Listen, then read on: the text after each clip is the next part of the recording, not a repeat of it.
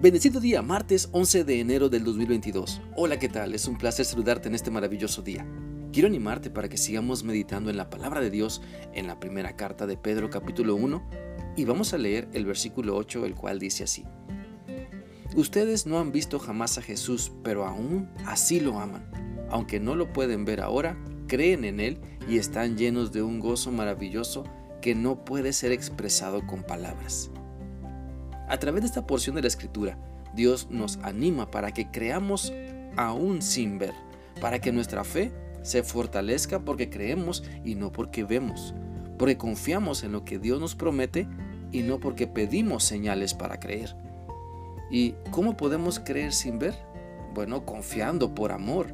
Nuestra fe se desarrolla en Cristo cuando demostramos que le amamos. Nuestra fe se fortalece cada día cuando mostramos amor a Dios y claro a las personas que nos rodean. Porque cuando amas a Dios, entonces le crees. Y no hablo de una fe ciega, sino de una fe que ve su mover, que cree y actúa en su voluntad y entonces Dios se manifiesta poderosamente.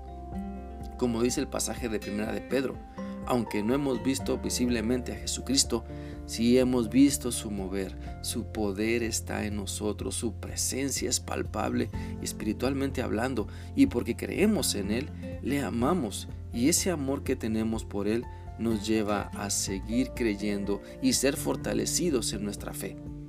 La Biblia dice en Efeos 6:10 lo siguiente, por lo demás, dejen que el gran poder de Cristo les dé las fuerzas necesarias.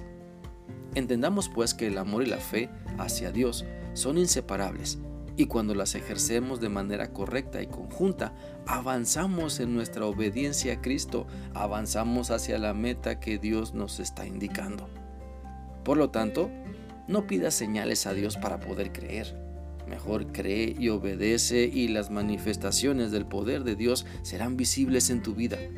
No actúes en base a lo que ves, no condiciones a Dios en que quieres ver para creer. Mejor ten fe, cree primero y entonces Dios se moverá de acuerdo a su voluntad y no porque tú le mandas algo. Recordemos lo que la Biblia dice en Juan 11 del 39 al 40. Jesús dijo, quiten la piedra.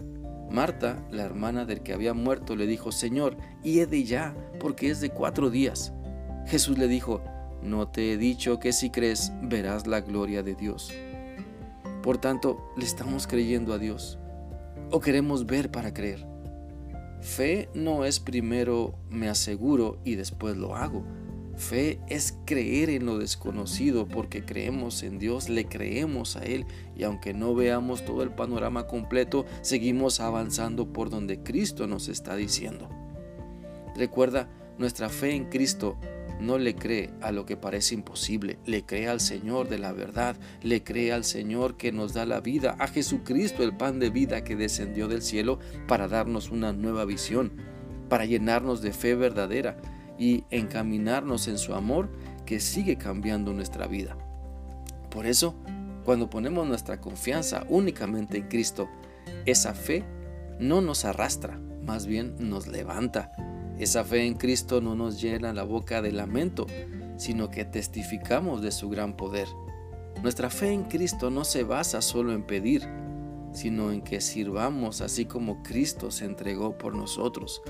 Nuestra fe en Cristo no nos hace los más tremendos llorones, sino los más fervientes adoradores.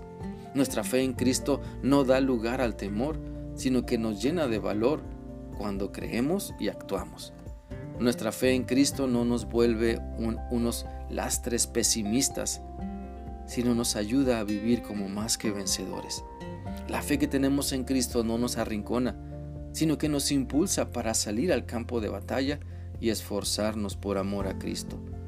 Nuestra fe en Cristo no promueve nuestra derrota, sino que anuncia nuestra victoria.